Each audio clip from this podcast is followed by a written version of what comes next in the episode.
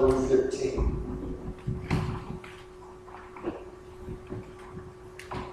The Bible says, One day when Moses had grown up, he went out to his people and looked at their burdens. He saw an Egyptian beating a Hebrew, one of his people. He looked this way and that, and seeing no one, he struck down the Egyptian and hid him in the sand. When he went out the next day, behold, two Hebrews were struggling together. And he said to the man in the wrong, Why do you strike your companion?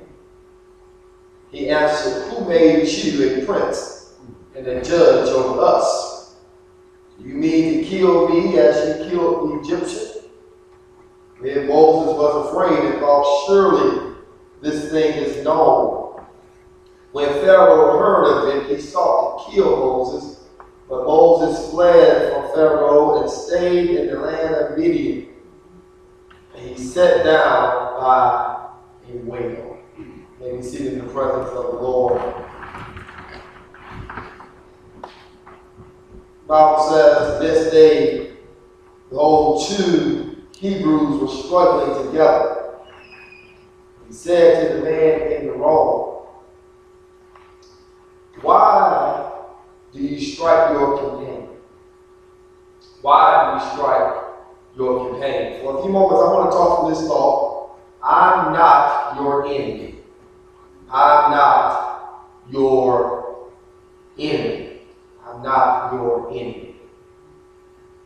There's nothing more powerful, nothing more brilliant, in my opinion, than seeing a black brother who knows who he is, whose he is, and is committed to walk in his purpose through the power of the Holy Spirit. When a brother embodies this, he understands his identity, he understands his origins, he understands his purpose, and he understands the one through whom he's able to do whatever God has purpose for him. He is unstoppable. He walks with character, he shares godly wisdom. He's not intimidated by another brother's giftedness, abilities, or successes. He's confident in who God has created him to be. He loves the skin that he's in. He's a man of vision, a man of integrity, a man of strength. He builds up his community. He provides and protects those whom he loves. He's a pillar of stability for those who look to him for guidance. He is a bad brother. Shut your mouth. He can influence multiple generations. He can motivate others to believe in themselves. He's a voice of comfort and reassurance in times of struggle. He shapes a culture that instills pride, bursts inspiration and leaves a legacy trail for those who come behind him. He's a bad plan. Yet for everyone who would celebrate this brother, and for those who would aspire to become this brother, there are many who sees this type of brother as a threat. He's a threat to the oppressive system that has been erected in order to make those who look like him be in a psychological state of inferiority. Those who would limit opportunities for him in this community. He's a threat to those who want to roll back the clock and undo progress. He's a threat because he has the power to expose their wickedness by his integrity. He's a threat. He's a threat because he defies the stereotype that they want projected by minority communities. He's a threat. Therefore, America, since 1619, has always attempted to thwart his potential by exploiting differences from skin color, class, sex, educational level, social economic status, age, giftedness, and etc., causing the brother and sisters, for that matter, to fight one another instead of fighting against the systemic oppression that they are all having to endure.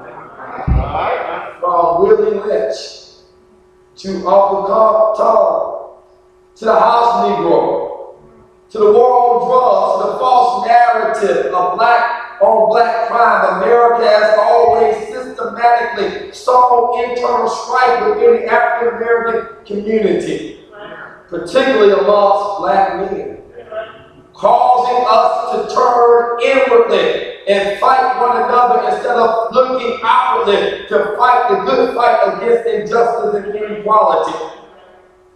It is as Tupac said in 1988. And this song changes first ship them dope and let them deal the brothers, then give them guns, step back and watch them kill each other. Subsequently, we fight one another. We envy each other. We develop a proud mentality, plotting against the other, waiting to celebrate their downfall. We highlight one another's failings and ignore our successes. We oftentimes will put one another down. He ain't nobody. He thinks he's all that. He's not all that you think he is. And it's time for us, my brothers and sisters, to wake up and recognize that we are not one another's enemy. You have to realize that we have bigger and more nobler fights to fight. You have to wake up and understand that even when you win a battle, we are still losing the war. You have to understand, my brothers and sisters, that even when you get your promotion, and even when you have the corner office, and even when you are the manager, and even when you have the salary, and even when you buy your dream home or go on your ideal vacation and post pictures all across social media and act as if you had it all going on and you calling and stop calling, at the end of the day, they will remind you that you still are. Yeah. Wake up. Wake up because it's time for us to stop fighting one another. It's time for us to stop fighting one another and understand that even after the inauguration of the first black president, there were those who developed alliances and allegiances and pledged allegiances to ensure his failure in order to determine that he will be reduced to a footnote in history. And they oftentimes will do this at the stick to ensure that they stifle any possibility of there being a second wake up, make America great again.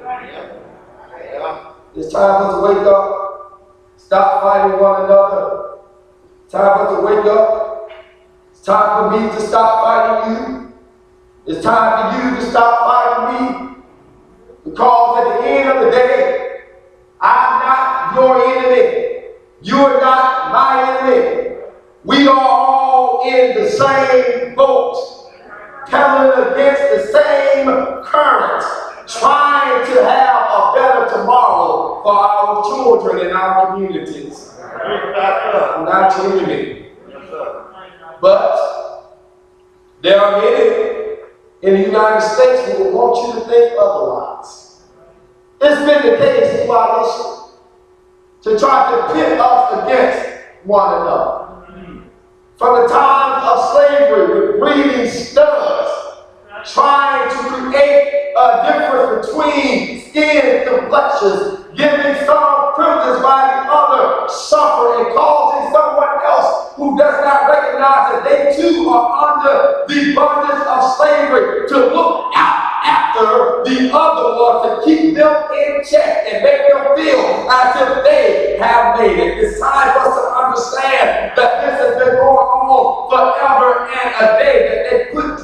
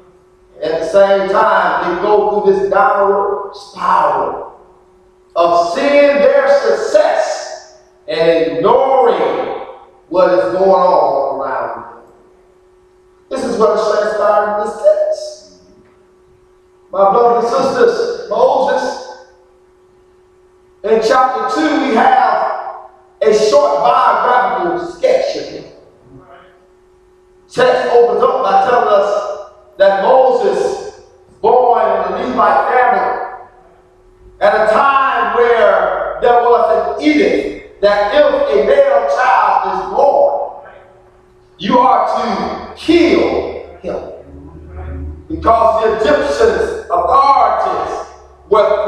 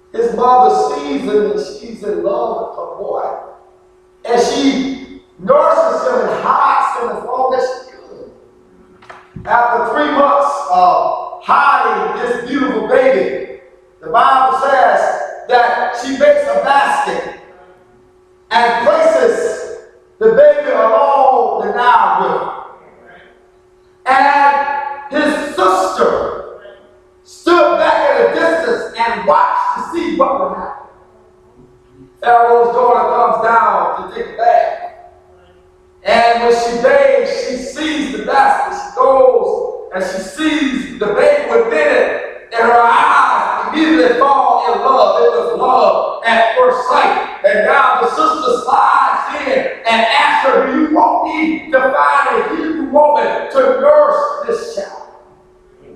Child goes and tells the mother.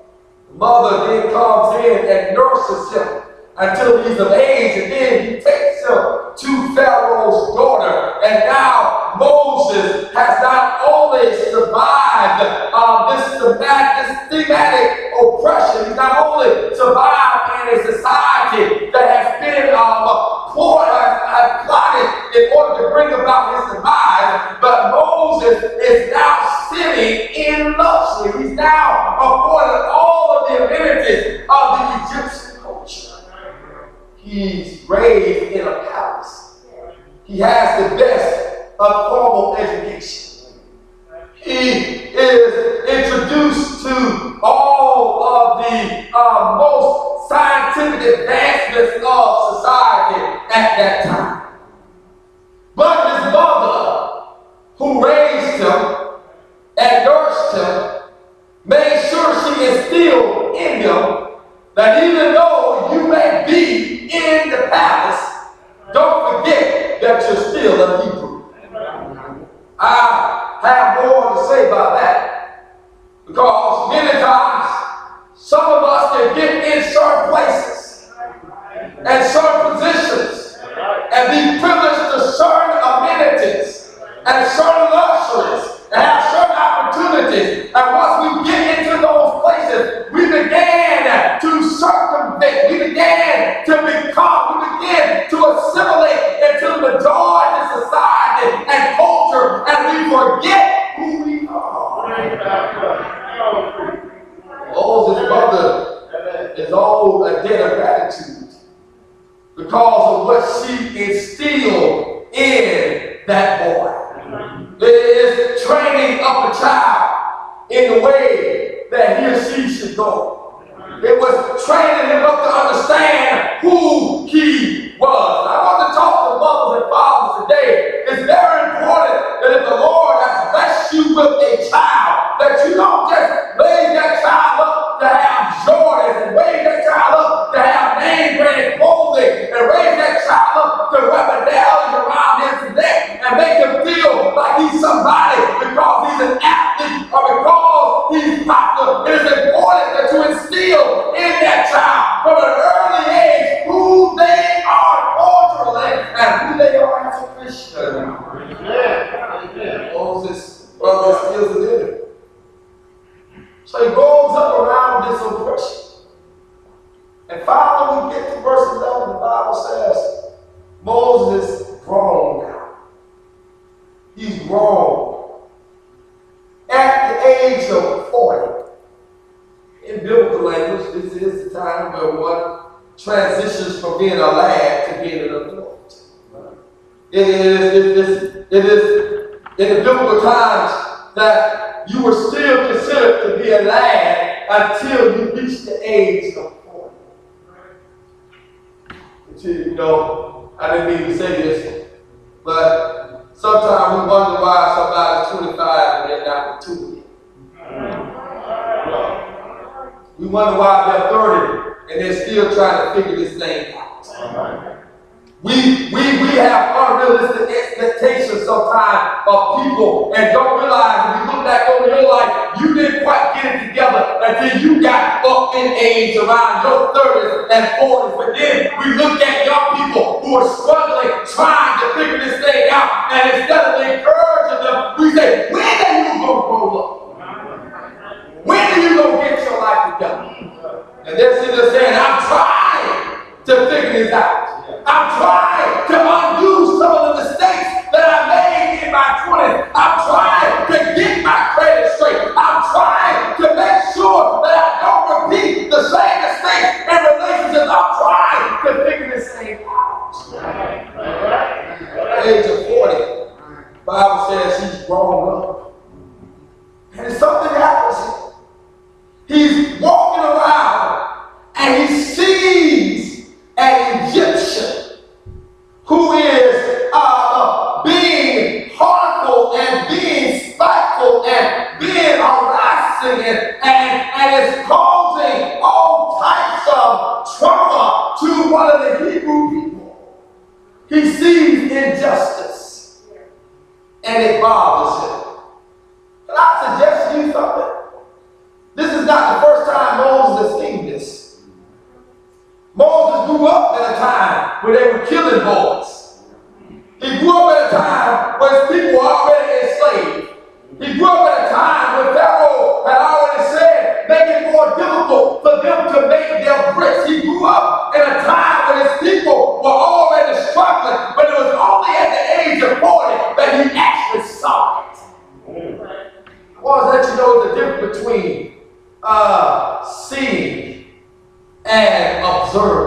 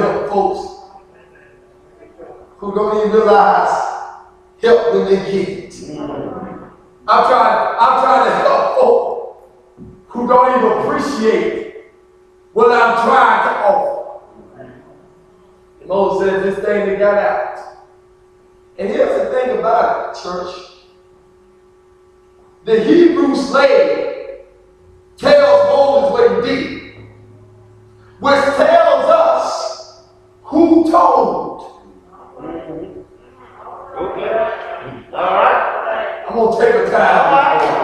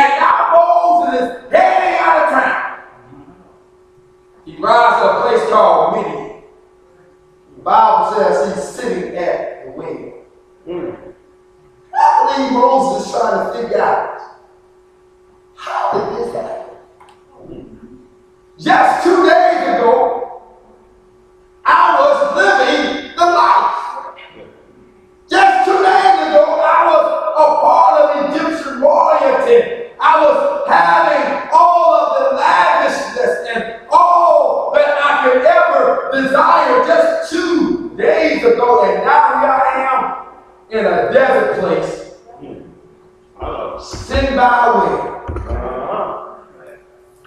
He's probably trying to figure out why did that boy treat me like I was his nigga? Why did he act like that? He's trying to figure out why would the Hebrew brother respond to me as if I'm his enemy when I'm trying to help him? Same thing ask ourselves today. Why do we fight each other? Why do we demonize each other? Why do we belittle one another? Why do we engage in conversation? You know one thing I can't stand? I can't stand to see a brother having a sidebar conversation, trying to turn another brother against another brother. That is the epitome of weakness. When you know that your brother is through same struggle, how dare you become so insecure about who you are that you want to get in a conversation and turn a brother against another brother? Why do we do it? I got three reasons, I'm done this morning.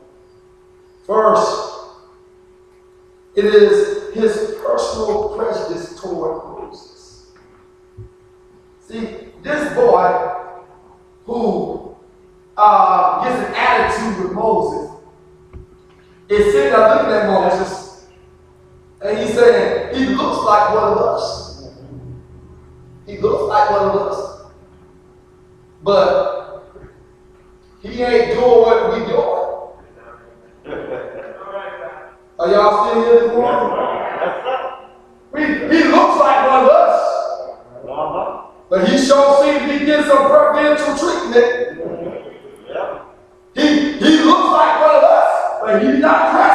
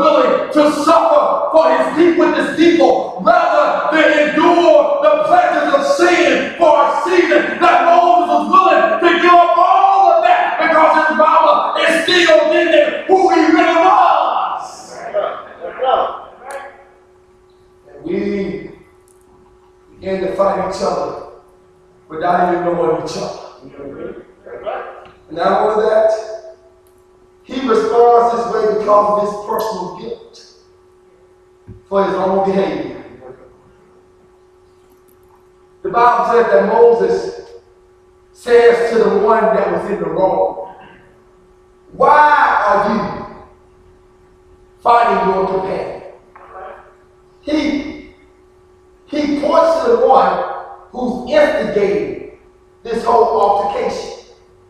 Says, why are you doing this? And the brother, instead of just humbly saying, man, you know what? I'm wrong. I shouldn't act that way. Mm. This brother ain't did nothing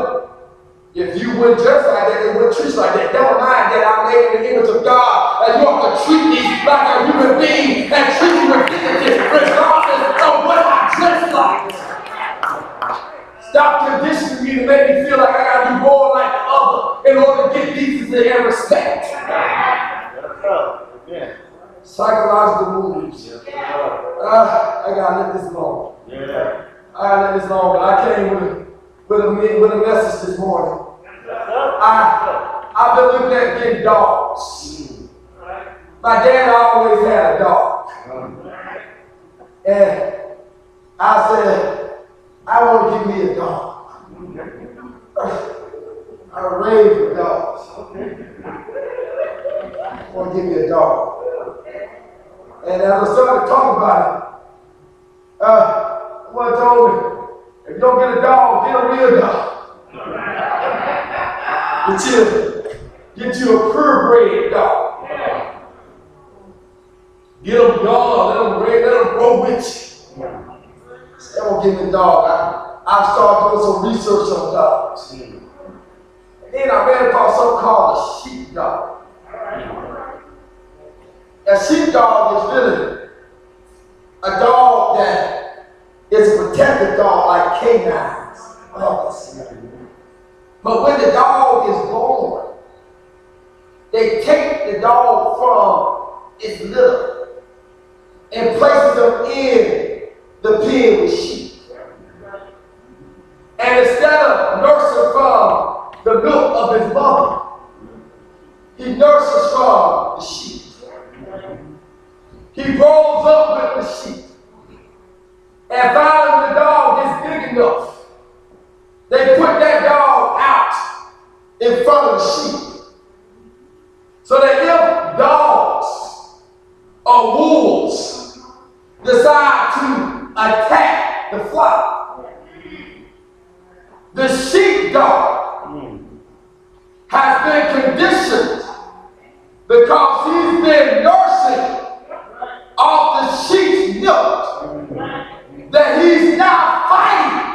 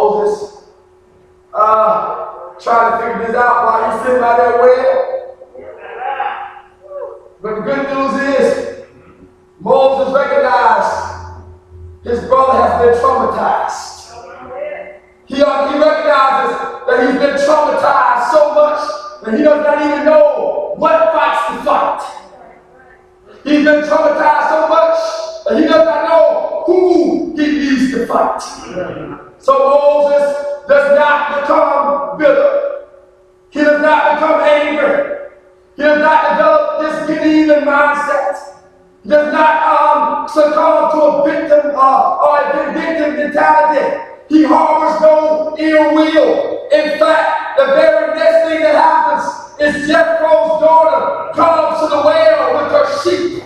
And there's a group of shepherds that come and try to do harm to the sheep because they see the sheep of Baltimore with this young lady trying to water them. But the Bible says that same person who stood up for injustice in Egypt now stands up for injustice with these sheep. And he recognizes that it's not their fault they just been traumatized. You develop a heart that says, I still don't mind standing up for what's right. He develops a heart that says, I still will fight the good fight. He develops a heart that says, I'm willing to go. So in chapter 3, when God finally calls him 40 years later to go back to Egypt to help those very people who have just traumatized and tried to sell him out and tried to make like he was not good, he did not harbor ill will, he's willing to go and tell Pharaoh, God said, let my people go. Because he knows not to make an enemy out of somebody that's been traumatized. Not to make an enemy out of somebody that's been bitten and broken by this world. Not to make an enemy out of somebody who has nothing to do with the plan that they were done. Not to make an enemy out of somebody who would do better if they only knew better. Not to make an enemy out of somebody that you were called to help, that you were called to empower. Moses sits at that well. And going to you, I've done now, but Moses is in good company. If you feel like Moses, it's all right. If you ever been in that place where you tried to help somebody, but when you tried to help them, they turn around and hit you, it's all right. If you ever been in that place where you tried to do what's right, and the very people that you try to protect end up selling you out, it's all right. If you ever been in a place where you tried your best to help somebody else, but when you tried to help them, they come around and try to plot against you.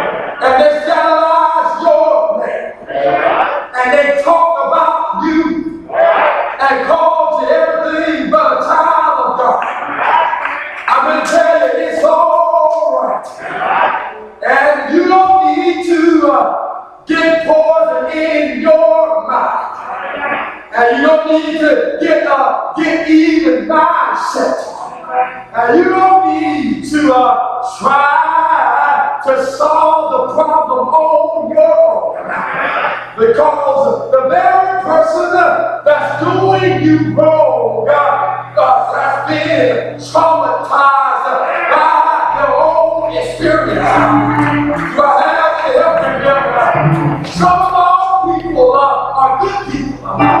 But they've just been traumatized by trying to put one foot forward and then get pushed two feet backwards. Uh, Some of our people are good people, but they've just been traumatized by gunshots in their own house. But have a witness Some of our children are good children, but they just been traumatized uh, because when they wake up in the morning, uh, they don't have food uh, on their table. uh. So don't become vindictive uh, when people are uh, do things uh, against you uh, because of their traumatization. uh. But all you got to do uh, is recognize uh, that you're in good company. uh, Because the Bible uh, Jesus came uh, unto his own, uh, and his own uh, received him not. Uh, I have a witness uh, to uh, Because Jesus went uh, doing good, uh, and they still said, uh, crucify him. Uh, all he did uh, was try to liberate uh, his own people uh, from under Roman oppression. He did uh, was try to teach them uh, the words of the kingdom and unstop their ears and open up blind eyes. Oh, Jesus was heal the uh, and heal the lame, the willing, and broken uh, and unstop their ears. That's all Jesus did.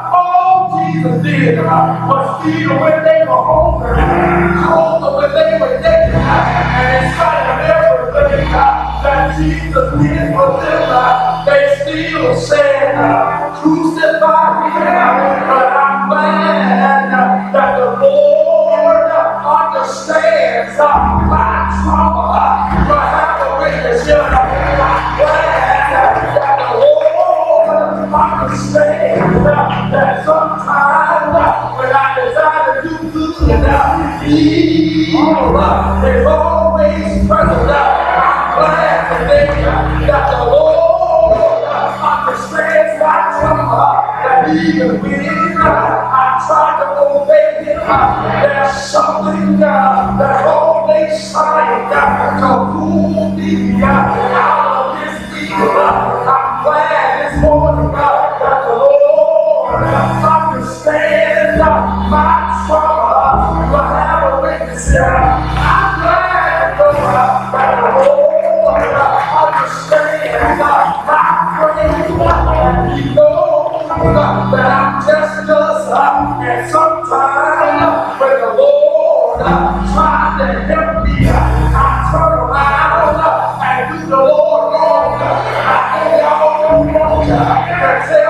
Tell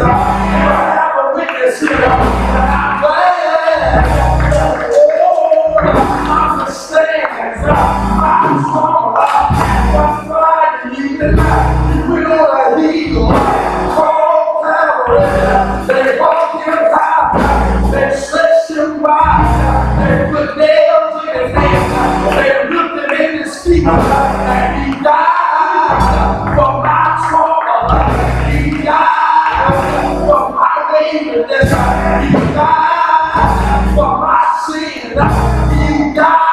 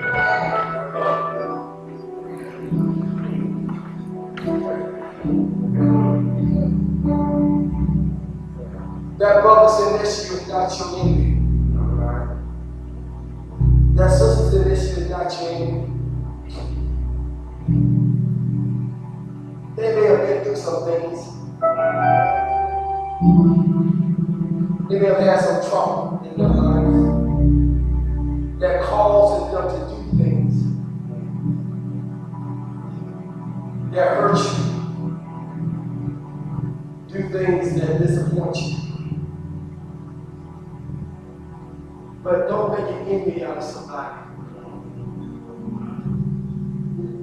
just because they're broken. Just because they've been through the through.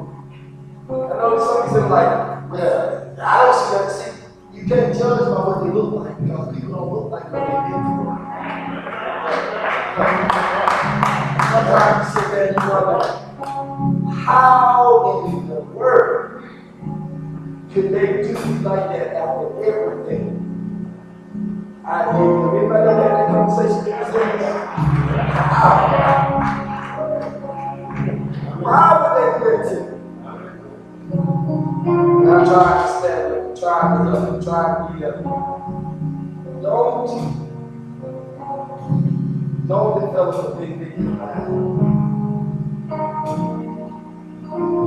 Sometimes the trauma, the oppression has been so great that they are fighting the wrong fight. Fight the wrong person. They're not your enemy. In fact, they need you. In fact, they they need you more now than they ever did. They may not ever say it.